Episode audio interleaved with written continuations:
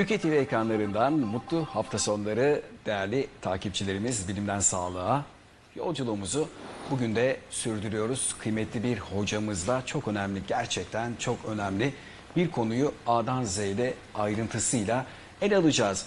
Evet havalar güzelleşiyor, baharı yaşıyoruz. Aslında İstanbul tam manasıyla ısınmadı ama şunu da söyleyebiliriz. Bu mevsimler özellikle bahar ayları güneşin böyle ısıtmaya başladığı dönemlerin bir hastalığın belirtisinin ortaya çıkmasında aslında çok önemli bir durum arz ediyor. Evet biraz e, ne söylemek istediğimi e, anlatacağım şimdi. E, değerli e, seyircilerimiz, değerli takipçilerimiz eğer bu dönemde gözleriniz yaşarıyorsa, burnunuz kaşınıyorsa, nezle yaşıyorsanız neyin habercisi bu? Bahar alerjisinin habercisi. Öyle ki Türkiye'de 5 kişiden aslında bu dünya ortalaması 5 kişiden biri bu hastalığı yaşıyor. Eğer bu belirtiler varsa sizde de bahar alerjisi, polen alerjisi, e, bir diğer bir ismi daha var saman nezlesi olabilirsiniz. İşte bu konuyu her yönüyle ele alacağız değerli takipçiler. Konuyla ilgili sokak röportajımız da olacak. Onu da ilerleyen dakikalarda ekrana getireceğiz.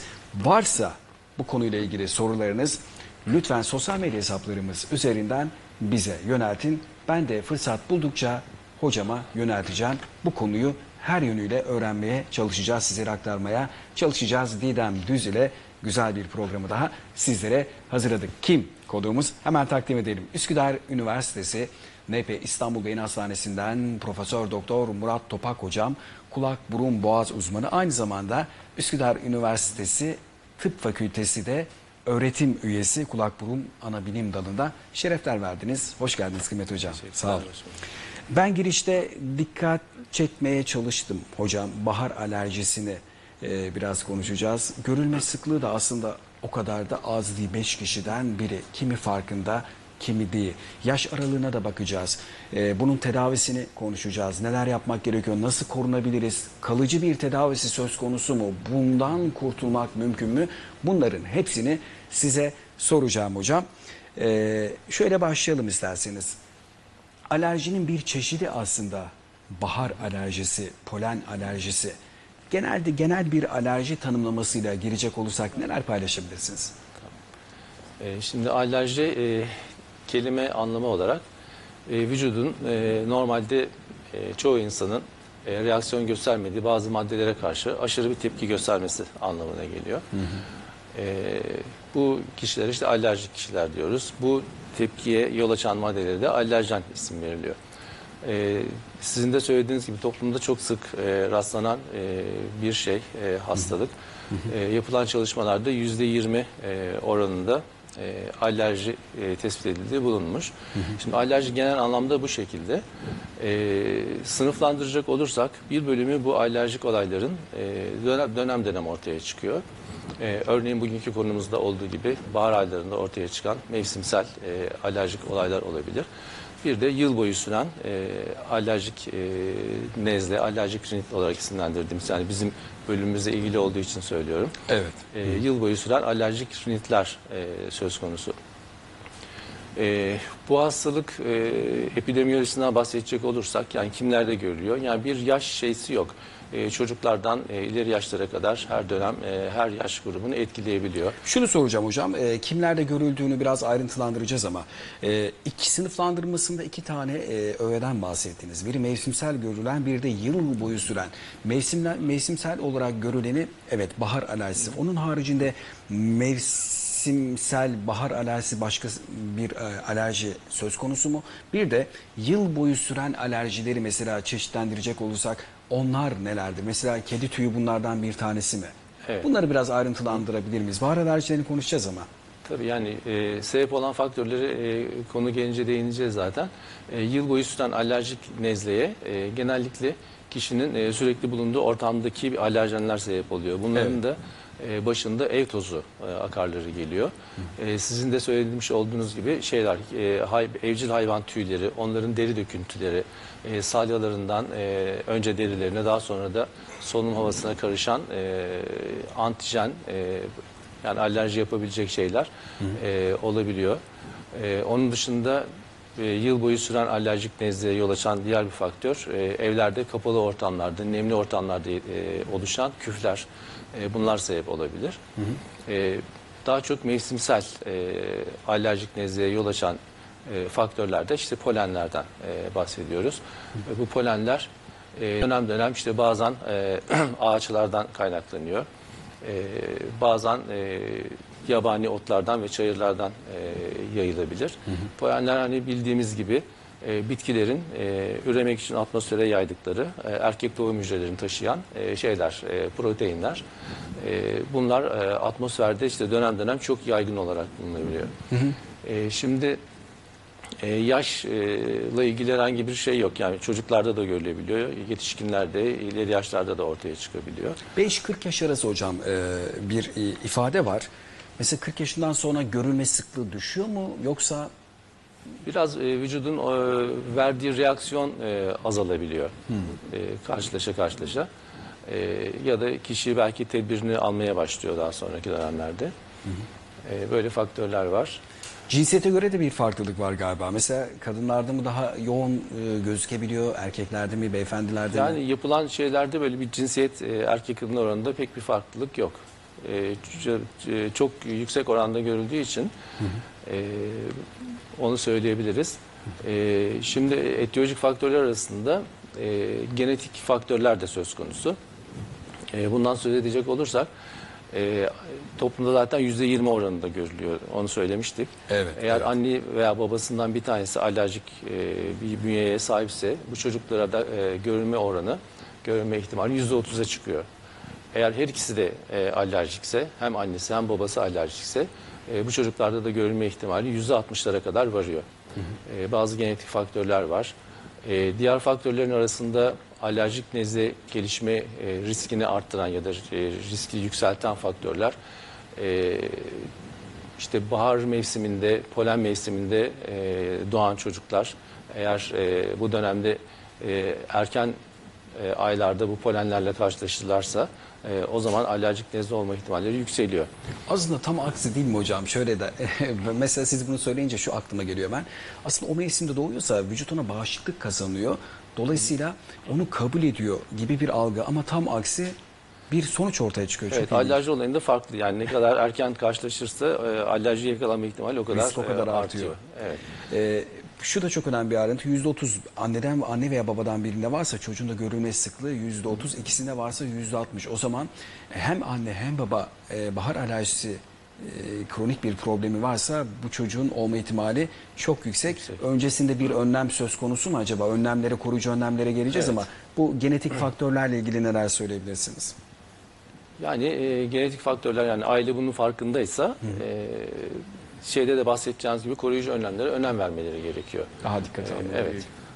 E, Şimdi isterseniz e, bu mekanizma nasıl oluyor? E, Buyurun. Bir de e, bu konuya geçmeden önce e, faktörler arasında genetik faktörler demiştik. Evet hocam. E, yine sigara dumanından bahsetmemiz gerekiyor. E, çocuk doğduktan sonraki ilk bir yaşında eğer ev ortamında sigara dumanına maruz kalıyorsa e, bu çocuklarda da e, alerjik nezle e, gelişme ihtimali yüksek diğerlerine göre. E, anne ve babaları buradan e, uyarmak durumundayız.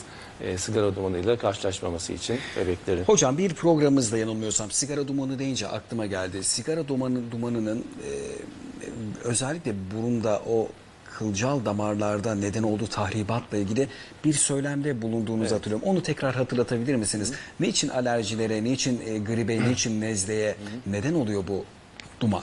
Evet. Ee, şimdi burnu döşeyen mukozanın üzerinde e, bizi e, koruyan, orayı sürekli olarak temizleyen bir e, şey var, sistem var. E, titrek tüylü hücrelerimiz var. Titrek tüylü. Bu titrek tüylü hücreler sürekli çalışıyorlar. Önden arkaya doğru. E, üzerlerindeki mukus dediğimiz tabakaya burun yoluyla aldığımız yabancı işte tozlar, işte polenler de var tabii bunun içinde. E, gözle görülmeyen şeyler, cisimler bu mukus tabakasının üzerine yapışıyorlar. E, vücuda zarar vermemesi için bu titrek tüylü sistem sürekli olarak onları e, önden arkaya doğru bir hareketle e, ilerletiyor.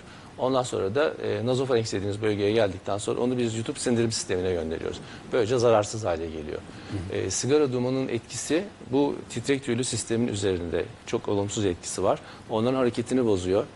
E, hatta felç ediyor hareketleri. Evet. E, o durumda e, şeyin üzerine yapışan yani mukusa yapışan e, o şeyler, e, yabancı cisimler e, mukozaya e, derinlerine doğru gitme imkanı buluyorlar o sırada. E, ilerletilemediği için, ortamdan uzaklaştırılamadığı için e, böyle bir olumsuz etkisi var sigara dumanının. Hı hı. Bu sadece aktif içici değil, pasif içicileri de etkileyen bir şey değil mi hocam? Yani e, bir ebeveyn çocuğun Allah muhafaza yani çocukların yanında zaten e, bu anlamda bir farkındalık var ama bunu e, suistimal edenler de olabiliyordur belki. Bu hocamızın bu uyarısına da dikkat ediyor olmak lazım. E, iş, e, alerjinin biraz şu işleyişinden bahsedecektiniz hocam.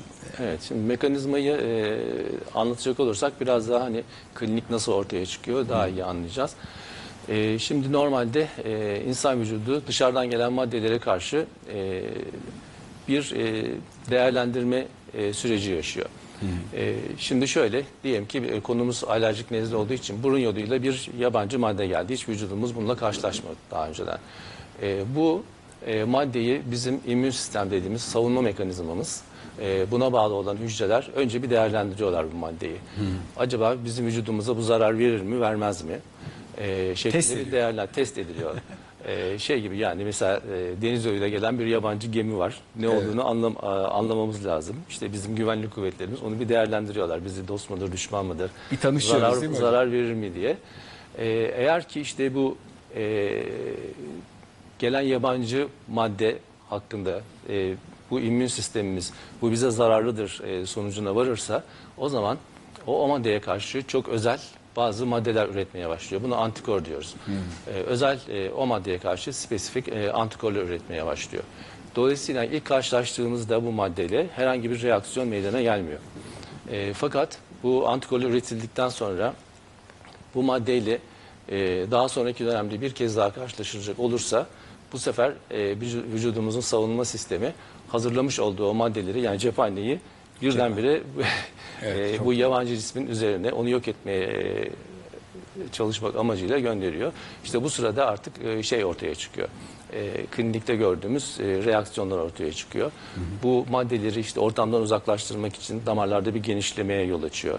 Orada e, salgı yapan hücrelerin salgısında bir artış meydana geliyor. İşte sinir uçları uyarılarak hapşırık ortaya çıkıyor. E, yanmalar, kaşıntılar meydana geliyor.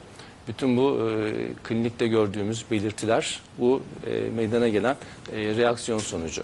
Yani bu şekilde davranarak onu ortamdan uzaklaştırmaya çalışıyor kısacası. Yani mekanizma bu şekilde işliyor. E, klinik olarak da işte bu ikinci defa karşılaştığı zaman kişi işte burun akıntısı, e, dokulardaki e, damarlarda genişlemeye bağlı e, dokulardaki şişkinlik, ödem dediğimiz e, durum nedeniyle burun tıkanıklığı ortaya çıkıyor. Sonra kaşıntı e, ortaya çıkıyor. E, gözlerde ve genizde özellikle e, e, kulaklara doğru vuran kaşıntılar e, meydana geliyor. E, bu e, klinik tablo bazı kişilerde e, hafif seyredebilir fakat bazı kişilerde ciddi e, olabiliyor. E, insan hayatından Eğil- eğil- bezdirebiliyor. genetik faktörler faktörlere değindik ama eğilimli olan bir kitle de var değil mi hocam? Mesela bazı kişilerde çok şiddetli. Bu şiddetin e, dozunu belirleyen ne kişide farklı olan? O tamamen kişinin kendi yapısıyla ilgili. İşte immün sistem herkeste farklı işliyor. Yani aynı madde diyelim ki bir kişide e, ikisi de alerjik fakat birisi çok fazla reaksiyon gösteriyor. E, diğeri daha az reaksiyon gösteriyor. E, bunu şu şekilde sınıflamışlar. Yani hafif derecede seyredenler örneğin bir haftanın e, 4 gününden az e, bu tür şikayetlere yol açıyorsa hafif olarak kabul ediliyor. Daha fazlaysa daha ciddi olarak kabul ediliyor. Ee, yine günlük hayatını çok etkiliyorsa, e, örneğin uyku bozukluğuna yol açıyorsa bu şeyler, e, şikayetleri, ortaya çıkan şeyler, sem- semptomlar, uyku bozukluğuna yol açıyorsa, günlük aktivitelerini yapmasına engel oluyorsa, e, işte okulda ve iş yerinde bir başarısızlığa, performans düşüklüğüne yol açıyorsa daha ciddi e, sınıfa sokuluyor. Ki yol açıyor da. Evet. Değil mi hocam? Ee, mesela çevremde gözlemliyorum bazen kapalı ortamlarda çalıştığımız durumlar veya açık havada.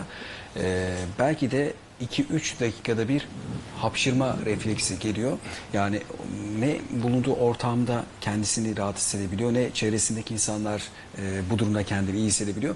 Dolayısıyla yaşam standartlarını ve e, düzeyini doğrudan etkileyen bir konu aslında. Bu kişiden kişiye göre de değişebiliyor. Kimisi de şiddetli olabiliyor. İşte yapılan çalışmalarda bu yaşam kalitesiyle ilgili yapılan araştırmalarda e, alerjik nezle olan e, kişilerde hakikaten bunun olumsuz yönde etkilendiği e, bulunmuş. E, çocuklarda özellikle hani kendilerini çok da ifade edemiyor e, bu yaş grubu. E, bu semptomlar yüzünden işte burun akıntısı, burun tıkanıklığı e, nedeniyle e, çocukların e, okuldaki başarıları düşmeye başlıyor. E, arkadaşlarıyla olan ilişkileri bozuluyor. Sosyal aktivitelerde yeteri kadar etkin olamadıkları için. işte spor yapıyorsa orada bir performans düşüklüğü meydana geliyor. E, yetişkin grubunda ise e, yine aynı şekilde e, iş yaşamında bir e, başarısızlığa yol açıyor. E, uyku bozukluğuna yol açtığı için hani ciddi durumlarda gündüz böyle sersemlik, uyku hali e, ortaya çıkıyor. E, genel bir halsizliğe yol açıyor. O nedenle hakikaten e, yaşam kalitesini bozan bir şey. Hani normalde alerjik nezle çok da böyle hastanede yatmayı gerektiren bir hastalık olmadığı için e, hani çok ciddi bir hastalık grubu olarak değerlendirilmiyor ama genel olarak toplumu bu şekilde etkilediği için e, oldukça önemli bir şey var, etkisi var. Beşte bir gibi bir orandan bahsediyoruz. Herhalde bunu o, biz toplum olarak, birey olarak ayaktan atlatıyoruz değil mi hocam? Ee, çok ya Evet. mesela yatak, döşek olduğu dönemler oluyor mu? Ağır seyrettiği dönemler oluyor mu? Ee, O kadar e, hani yatacak hale getirmiyor tabii. Ama e, mesela sürekli burun akıntısı olan bir e, insanı düşünün. Yani yemek yerken, çalışırken devamlı elinde mendil, hapşırıklar oluyor. Devamlı burnunu siliyor. O burun tıkanıklığı yüzünden bir e, halsizlik ortaya çıkıyor. Yani e, hayatından beziyor gerçekten. E, çok ciddi e, semptomları olan hastalarımız. Hocam şunun altına çizmenizi bir kez daha e, rica edeceğim sizden. Özellikle çocuklar ki 5 yaş dediğiniz bebeklerde de görülebiliyor mu bebekler bu da önemli. Hangi belirtiler varsa çünkü erişkinler bir anlamda kendini ifade edebiliyor. Bunun farkında olabilir ama e, çocuk bunu yaşıyorsa dolayısıyla ifade edemeyecektir. Anne babaya önemli görevler düşüyor. Daha somut fizyolojik belirtiler şu şu şu şu varsa çocuğunuzda lütfen bahar alerjisi, polen alerjisi diye soru işareti aklınıza gelsin. Biraz özetleyebilir misiniz tekrar? Yani sonuçta e, fizyopatolojide anlattığımız şekildeki reaksiyonlar sonucu işte burun tıkanıklığı, e, burun akıntısı özellikle e, su gibi burun akıntısı, arka arkaya olan hapşırıklar, e, genizde kaşıntı, gözlerde e, kızarıklık ve sulanma e, bunların hepsi e, alerji belirtisi. E, biz onun dışında fizik muayenede bazı e, değişiklikler görebiliyoruz hastaları muayene ederken. Örneğin burun mukozasında renk değişikliği, Bazen e, soluk renkli görürüz, bazen leylak rengi bir mosmor e, görülebilir. Bu yani değerlendiren kişinin e, tecrübesine bağlı e, bir bakışta bu alerji ol- e, olduğunu söyleyebiliriz. E, onun dışında e, bu hastalarda e, alt göz kapağında özellikle bir renk değişikliği e, ortaya çıkıyor. E, özel bir isim var. E, yine alt göz kapağında çizgilenme, e, kasılmalar e, meydana gelebiliyor. Bu tamamen burundaki patolojinin çevredeki dokuları etkilemesi sonucunda e, gelişen olaylar. Bir de e, belki e, fark eden e, e, seyircilerimiz olmuştur. Alerjik selam dediğimiz bir durum e, söz konusu. E, bu da e, şu şekilde oluyor. Yani bazıları burun tıkanıklığı ve burunda kaşıntı hissettikleri için e, arada bir e, hem burundan rahat nefes almak için hem de o kaşıntıyı gidermek için elleriyle burunlarını şöyle bir yukarıya ya da sağa sola doğru e, itmeye e, ve solunumlarını rahatlatmaya, kaşıntılarını gidermeye çalışırlar. Bu tike bile O dönüşebilir hareket değil mi şöyle, hocam? Şu hareketle işte bunu alerjik selam diyoruz. E, bunun Alerjik sonucu- selam. Evet. E, bunun da meydana getirdiği şey fiziksel değişiklik. Şu burun ucunda, burun e, sırtında böyle bir çizgisel e, yatay bir çizgi meydana geliyor. Yani o burun ucunun sürekli olarak yukarıya itilmesi nedeniyle öyle bir Deformasyon aslında. deformasyon meydana geliyor. Evet ciltte. Peki e, hocam teşhisi kısmen anlattınız ama e, özellikle cilt ve kan testleri de yapıyorsunuz değil mi? Bu hastalığın e, tanısı, tanılanması adına. Biraz da o süreçten bahsedebilir misiniz? Evet, o e, şeylerden önce, testlerden önce isterseniz e, sebep olan faktörler, yani sürekli olan, e, yıl boyu süren alerjik nezleye sebep olan faktörlerden bahsettik. İşte en fazla el tozu akarları, e, ondan sonra bu evcil hayvan tüyleri, Bunlardan solunum havasına e, karışan döküntüler, e, kuş tüyleri, e, onların dışkılarının e, meydana getirdiği şey partiküller. E, onun dışında küfler demiştik. E, bu dönem dönem ortaya çıkan mevsimsel şeylerde de e, alerjide de e, etkili olan şeyler polenler.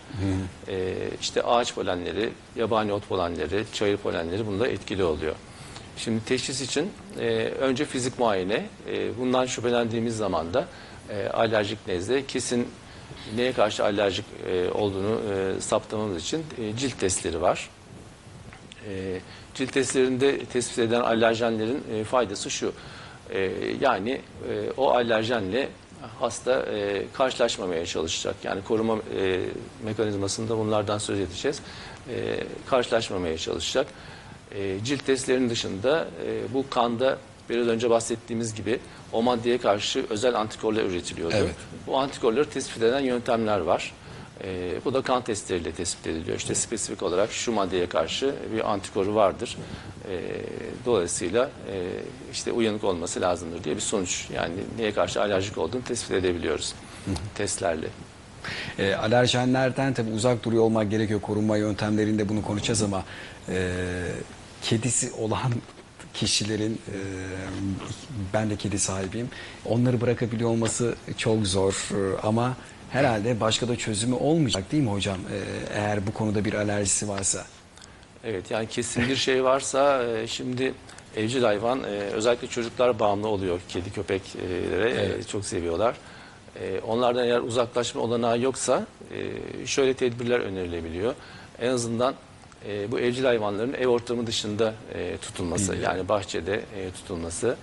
E, o yapılamıyorsa e, yatak odasına yani çocuğun ya da işte e, yetişkinin yatak odasında bulunmaması e, sağlanırsa biraz rahat edebiliyorlar. E, onun dışında böyle çok böyle tüylü olanlar e, tüylerin kısa kesilmesi e, öneriliyor. E, sık sık banyo işte yıkayıp o üzerlerindeki şeyleri, dökülen tüyleri falan uzaklaştırmak e, amaçlanıyor. E, böyle tedbirlerle hani idare edilebilirse belki e, faydası olur yani. E, tabii yıl boyu süren e, alerjilere neden olan alerjenlerden korunmaktan hocam aslında biraz bahsetti. Peki polenlerden nasıl korunacağız? O doğada olan bir şey. E, ne derece kendimizi onlardan soyutlayacağız? Onu konuşacağız ama ne zaman? Sokak röportajları için e, Didem'e ve Berfin'e döneceğiz. Bakalım alerjilerle ilgili sokak ne söylüyor? Hocamıza hangi soruları yöneltmiş onu seyredip daha sonra kaldığımız yerden devam edeceğiz efendim. Alerji, vücudumuzun bağışıklık sisteminin herhangi bir maddeye gösterdiği aşırı hassasiyettir. Bilimden Sağlığa ekibi olarak sokağın nabzını tuttuk ve vatandaşlarımızın bu konu hakkındaki görüşlerini aldık. Herhangi bir alerjiniz var mı? Evet, toza, deterjan kokusuna, parfüm kokusuna, her şeye alerjim var. Var. Evdeki kedilerime. Güneşe karşı alerjim var. Benim yok ama kızımın var. Antibiyotik alerjisi var. Evet var. Ee, ev tozuna ve alerjik astımım var. Bahar alerjim var, güneşe alerjim var. Ondan sonra toz, saman, yani kedi birçok şeye alerjim var. Peki bu alerjileri gidermek için neler yapıyorsunuz? İlaç kullanıyorum. Yani beni hasta etti yani. Bronşit yaptı beni. Kedilerden vazgeçemiyoruz. Çocuk kızımızla beraber. Güneş gözlüğü kullanıyorum. İlaç kullanıyorum. Onun 6 ayda bir testleri var. Onları yaptırıyoruz. Hap kullanıyorum ve e, burun spreyi kullanıyorum aynı şekilde. Güneşli havalarda dışarıya çıkmamaya dikkat ediyorum. Tozlu ortamda e, bulunmamaya dikkat ediyorum. Kediyi normalde çok severim ama e, alerjim olduğu için çok dokunamıyorum bile yani. Bu konuda uzmanlara sormak istediğiniz bir soru var mı? Sordum. Yani kediyi göndermem gerekti. Başka bir şey söylemediler yani. İlacı kullandığım halde e, yine kaşındım devam ediyor.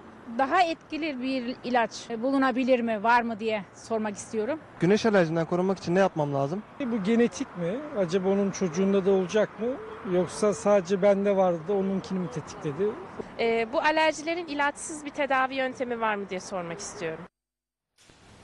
Evet Didem ve Berfin'e teşekkür ediyoruz sokağın nabzını e, ekranlara taşıdı. Sordum dedi kediyi evden uzaklaştırmak gerekiyor dedi. Hekimin uzaklaştırı son çareydi belki. O sizin kedilerle ilgili bir takım şey önerileri işte tüyleri keser, ke- kestirilebilir, yatak odasından uzak tutulabilir gibi.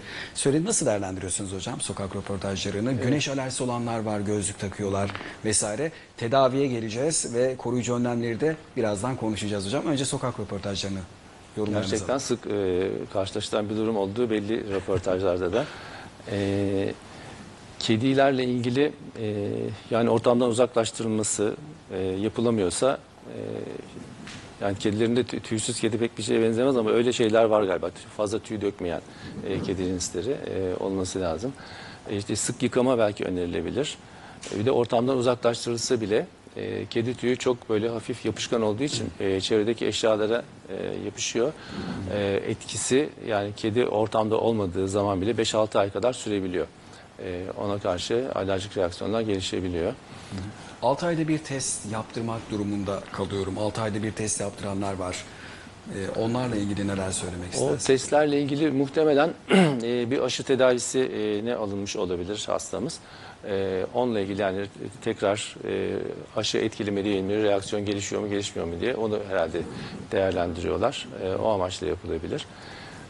Onun dışında güneş alerjisinden bahsetti bir hastamız. E, yani güneş gözlüğü ve e, daha çok ciltte etkili olduğu için ultraviyole ışınları e, uzun kollu giysilerle e, dolaşmak daha e, koruyucu olarak daha etkili olabilir. Hocam biraz tedavileri konuşalım arzu ederseniz. Ee, evet ilaç tedavisi var. İlaç tedavisi haricinde bir tedavi söz konusu mu?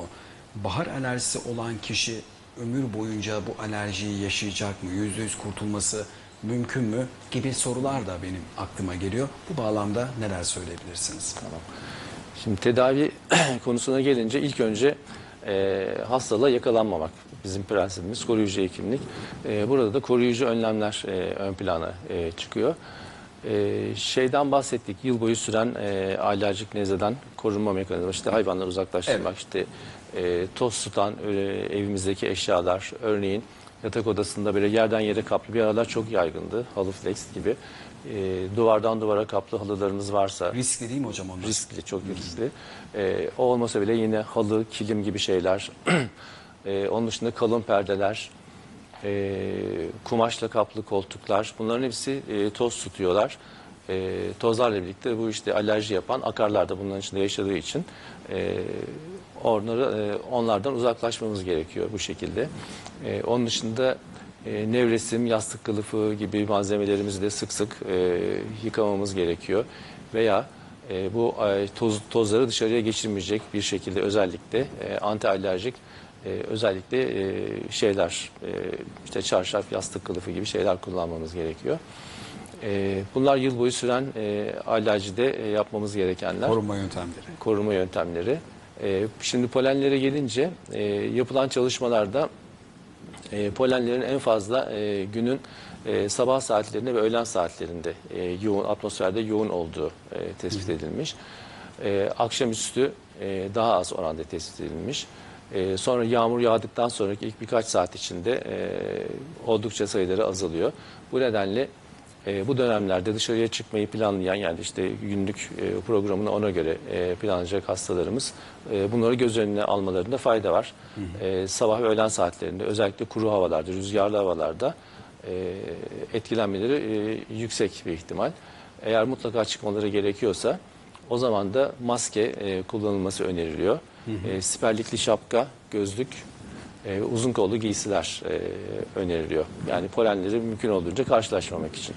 Hocam e, siperlikli şapka deyince e, yanılmıyorsam sadece göze geliyor olması değil saçta da sıkıntıya neden olabiliyor. Ciltte de probleme neden olabiliyor değil mi hocam? Evet. E, o yüzden zaten Tabii yani şimdi e, havada dolaşan bir gözle görünmeyen şeyler, mikron e, boyutunda şeyler, tanecikler bunlar. Yani saçımıza da yapışıyor. E, eğer şapka kullanırsak, kullanmazsak işte direkt burnumuza e, yakın e, solunum havası içimize çekebiliriz. E, onun dışında dediğiniz gibi saçlara yapışan e, polenlerden uzaklaşmak için e, koruyucu önlemlerin arasında ifade edilen e, evden e, dışarıdan eve geldiğimizde e, bunları uzaklaştırmak için duş almamız, saçlarımızı bol suyla yıkamamız e, öneriliyor. Yatmadan önce özellikle yastık kılıfına geçmesin diye. E, bunlar e, koruyucu olarak e, kullanılabilir. E, onun dışında dışarıda yürümek isteyen e, hastalar işte yağmur yağdıktan sonra fırsat yani ilk birkaç saat e, az oluyor şey polen miktarı. E, o dönemde e, akşam saatlerinde e, yürüyüş yapabilirler. E, eğer açık havada spor yapmak e, şey alışkanlıkları varsa bu dönemde daha kapalı ortamda e, yapmaları önerilebilir. e, yine böyle piknik gibi şeyler e, özellikle e, etkilendikleri şeylerde dönemlerde e, piknik gibi faaliyetlerden uzak durmaları, e, evlerde pencereleri kapalı tutmaları özellikle sabah ve öğlen saatlerinde e, havalandırmayı polene farklı maruz kalmamak için. Evet. Klima e, kullanılması öneriliyor. E, seyahat eden e, hastalarımız varsa bunlar da araçlarında e, pencereleri açmamaları öneriliyor. Polen filtreli e, araçlar kullanılması öneriliyor. E, önemli olan işte bu polenlerle e, mümkün olduğunca karşılaşmamak yani. E, koruyucu önlemler kadar. olarak. S- önerdiğiniz önlemler tabii yapılabilecekleri var. Ee, biraz zorlanarak yapılabilecekler var aralarında. Galiba dışarı çıkılacaksa hocam e, polen filtreli maskeler Maske. en ideali değil mi hocam? Evet, toz maskesi kullanmak. O, bu- o bildiğimiz e, maskeler değil mi hocam Evet. bizim? Ee, bu- bunları kullanıyor olmak lazım. Hocam sorular var. Birkaç sosyal medya üzerinden gelen soruları daha sonra tedavilerini konuşmak istiyorum sizinle. Ee, bir seyircimiz şöyle der. Balgam alerjik olabilir mi? Faranjit vesaire değilken bile sürekli balgam genzimde kesintisiz devam ediyor. Bu konuda öneriniz ne olur diye sormuşlar hocam size. E, alerjik e, kaynaklı olabilir. E, çünkü e, bahsettiğimiz gibi salgı bezlerinin e, uyararaktan salgı e, miktarını arttırıyor e, alerjenler. E, o nedenle burun içinde bir akıntı meydana geliyor. Eğer bu e, geriye doğru tabii itiliyor, orada bir geniz akıntısı şeklinde hissedilebilir. E, onun dışında e, tabii solunum sistemi bir yani e, burun mukozasını etkileyen e, polenler olduğu gibi akciğerleri de etkileyen polenler var. Daha böyle e, küçük çaplı olanlar e, solunum yollarının alt bölümlerine kadar ilerleyip orada da reaksiyona yol açabilir. E, yani astım bunlardan işte bildiğimiz bir hastalık. E, ona bağlı e, balgam şikayeti ona da bağlı olabilir. Olabilir. Bir soru daha var hocam. İlaç kullanmak bağışıklık sistemimizi etkiler mi? Her gün kullanılan ilaçların koruma etkileri neden zamanla azalır diye bir soru sormuş. İlaçlar yani özellikle antibiyotikler için söyleyelim. Yani gereksiz yere e, kullanmamak gerekiyor. O olumsuz yönde etkiliyor. Örneğin e, endikasyon olmadan birkaç gün kullanılan antibiyotik e, çok zararlı. E, o nedenle yani gerektiğinde ve tam doz e, kullanmak e, en e, şey etkili yöntem antibiyotik tedavisi. Merhabalar alerjik hastamım. Ee, Ev tozu, akarı alerjim var. Yıl boyu sürüyor ve çok ağır semptomlar yaşıyorum. Kullandığım ilaçlar çok ağır, ağırlaştırıyor ve uyku yapıyor. 5 senedir aşı tedavisi oluyorum. Ve bir e, özel tedaviden bahsetmiş. Ee, onun e, tabii riskli olabilir mi onu çok soramıyorum size ama e, tedavilerinde konuşmuş olalım hocam. Nasıl bir tedavi öneriyorsunuz? İlaç mı sadece alternatif tedaviler var mı? Buyurunuz.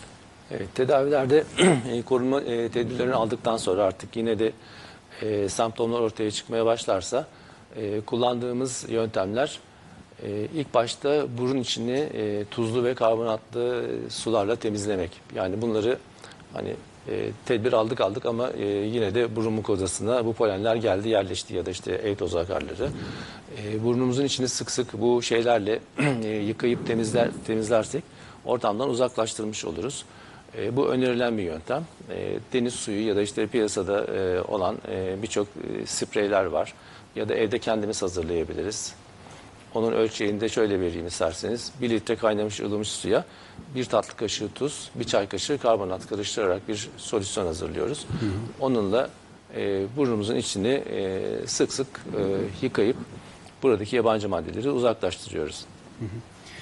E, bunun da e, tedavide kullanılan işte nazal steroid dediğimiz burun spreyleri var. E, bu o dokunun şeye karşı, o maddeye karşı reaksiyon göstermesini e, engelliyor biraz. E, antihistaminik bazı ilaçlarımız var. İşte e, seyircimizin söyle, sorduğu gibi biraz sersemlik yapabiliyor bu antihistaminiklerin bazıları. E, onu da işte gece yatmadan e, almasını e, öneriyoruz bu hastalarda. E, onun dışında e, şöyle bir şey e, söylenebilir. Eğer e, çok böyle tarihini biliyorsa hastamız, mesela e, belli mevsimlerde ben artık şey bu alerjik nezleye yakalan, yakalanacağım diye bir şey varsa kesin kendi tecrübelerine göre e, o şeyler başlamadan önce bir iki hafta önce bu e, kullandığımız burun spreylerini kullanması, burnunu sık sık temizlemesi e, etkili bir tedavi yöntemi olabilir. E, bunun dışında işte şeye geliyor artık sıra. Yani bunlarla baş edemezsek çok ciddi e, seyreden e, tablolarda da e, testler sonucunda artık e, tespit edilmiş bir alerjen varsa e, onun aşılama e, yani immünoterapi dediğimiz bir tedavi yöntemine e, artık son olarak başvurabiliriz. E, immünoterapi de bu tespit edilen alerjen e, yavaş yavaş vücuda çok düşük dozlarda iyice sulandırılarak veriliyor. İşte haftalık ya da aylık e, aşılamalarla e, uygulanıyor ki ona karşı artık bir şey olsun. E, bağışıklık sistemi güçlensin, bir daha reaksiyon göstermesin diye. E, bu e, immünoterapinin aşı şeklinde uygulananları var. Bir de e, oral olarak sublingual dediğimiz tablet şeklinde formları var. E, bunlar kullanılabilir tedavide.